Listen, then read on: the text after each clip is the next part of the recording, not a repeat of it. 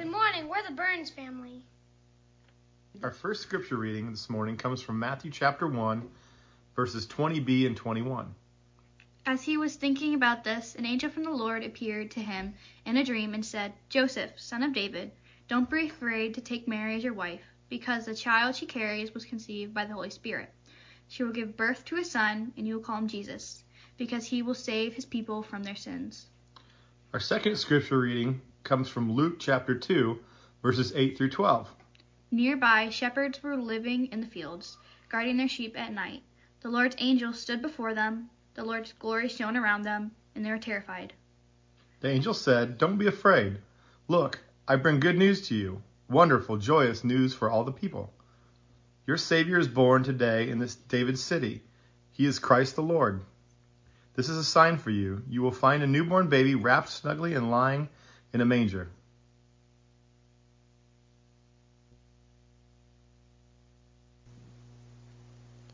Let us pray. O Lord, may the words of my mouth and meditation of each heart be acceptable in your sight. Lord, you are our strength, our rock, and our Redeemer. Amen. When I was a senior in high school, I began to wrestle with my faith. I had been a part of the Jewish faith for several years and had invested a lot of my time and energy from that lens, from understanding God from that lens. Whenever someone asked me who I thought Jesus was, my answer was that Jesus was a great prophet and a teacher. It ended there. So when I opened myself up to learning more about Jesus and reading the New Testament for myself, questions began to emerge. Who is Jesus really?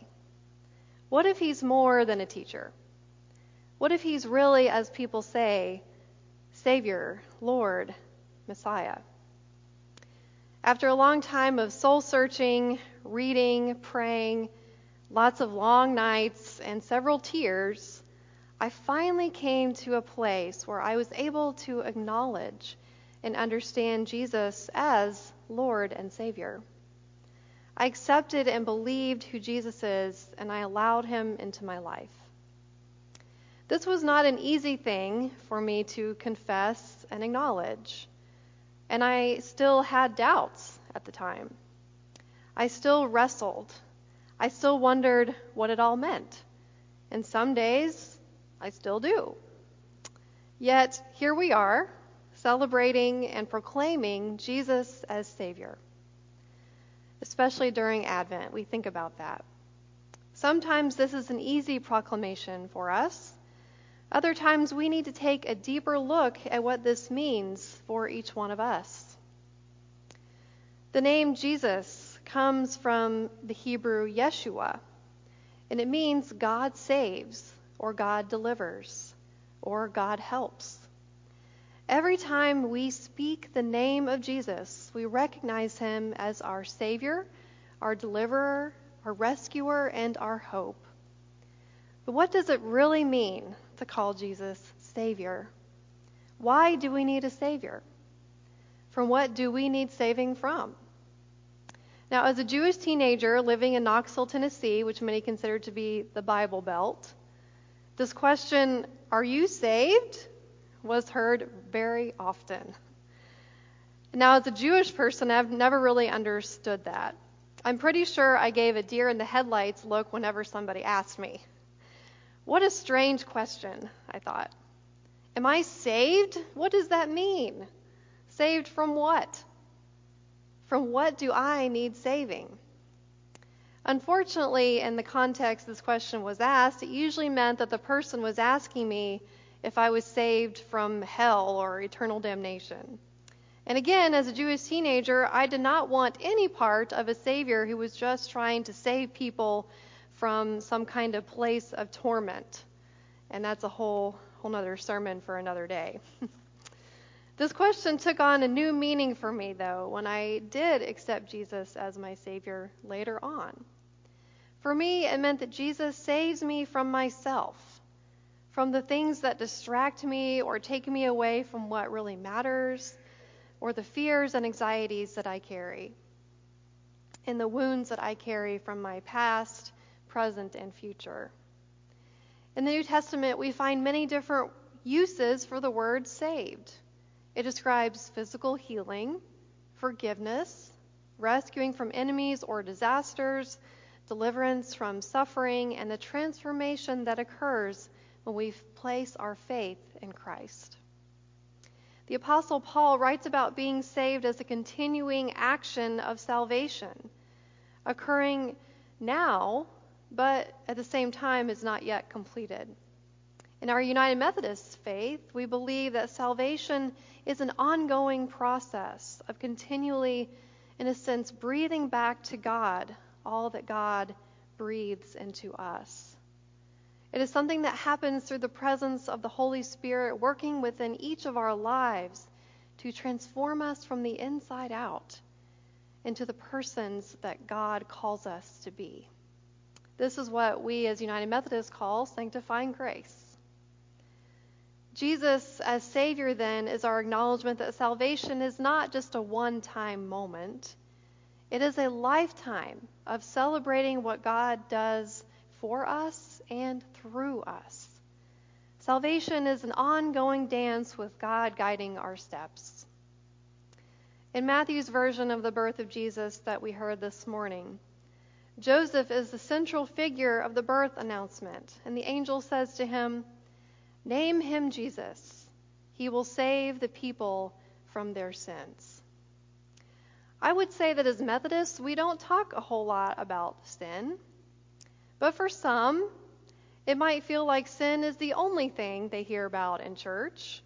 And I would say that if sin is all you ever hear about in church, you might be in the wrong place or preaching the wrong sermons, right? But if sin is something that we never talk about, we may also be in the wrong place. Rachel Held Evans is a beloved author and theologian who unfortunately passed away at a young age a few years ago. But she was once asked why she was still a Christian in the midst of her doubts and wounds that she experienced from the church.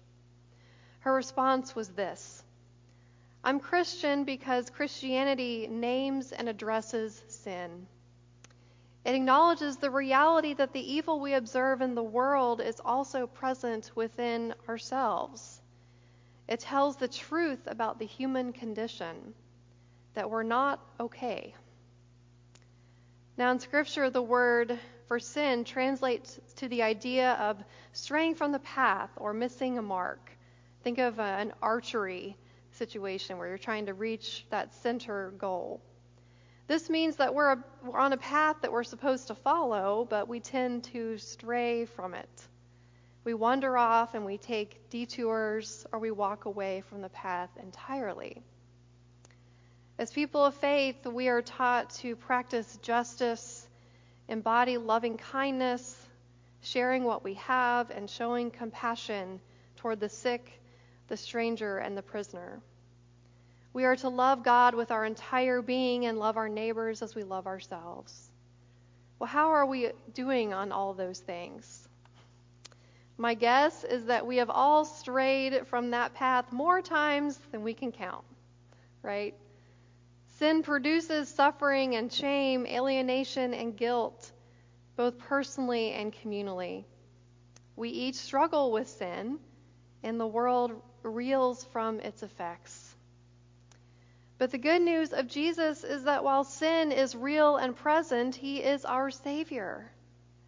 We can't appreciate him as such if we cannot recognize our need to be saved. It is Jesus who guides us back to that path. Our Savior seeks us out when we wander away and brings us back home.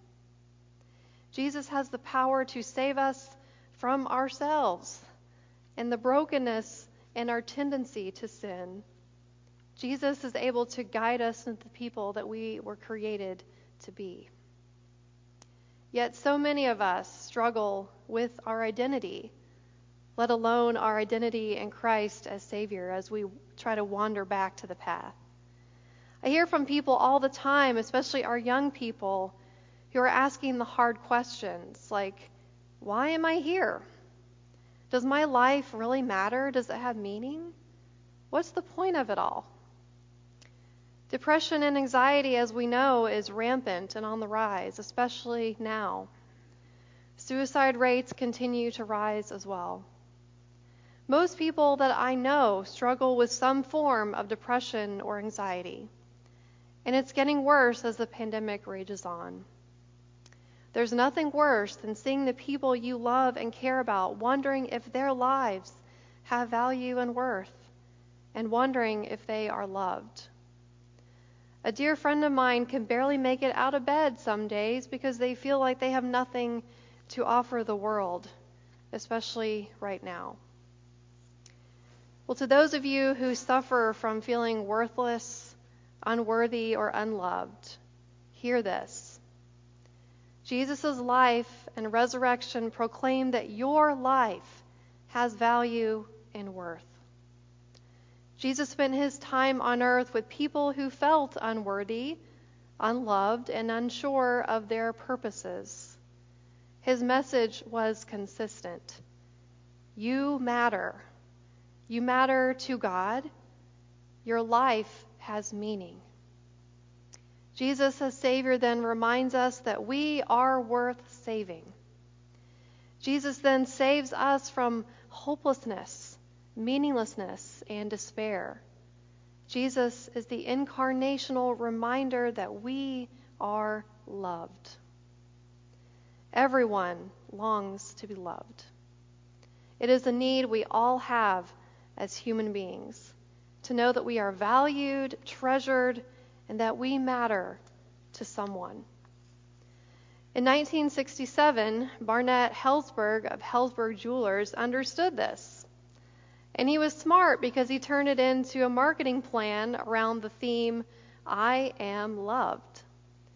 So let's take a look at one of their commercials.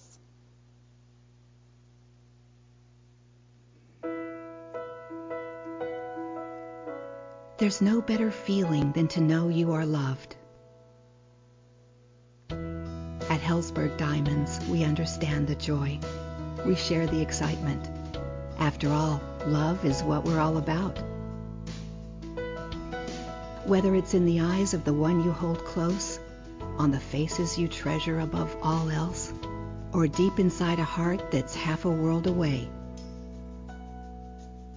We know what it means to pin your hopes, your happiness, your future on three little words. I am loved. You remember those commercials? I certainly remember them. Yeah.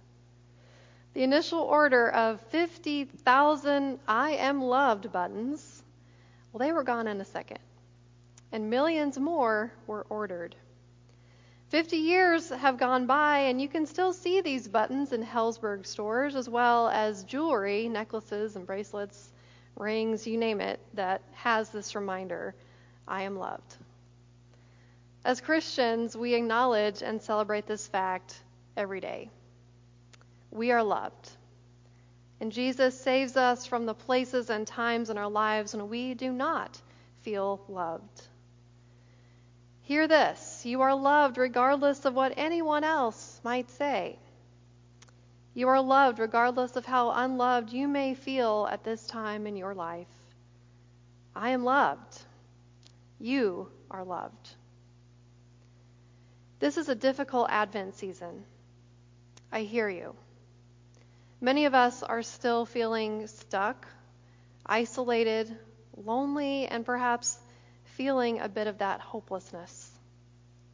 We are longing for a word of hope, a reminder that not all is lost. So we turn to Jesus as Savior, the one who saves us from ourselves the one who saves us from our sins and the sins of the world out there, the one who saves us from despair, hopelessness, and lovelessness. And in the end, he delivers us from death. All this and so much more is why we call him Savior. We are in need of a Savior now more than ever. So may we turn our eyes upon Jesus as our hope, our salvation, and the reminder that we are loved and worthy. Because right now, friends, our lives depend upon this good news. Amen.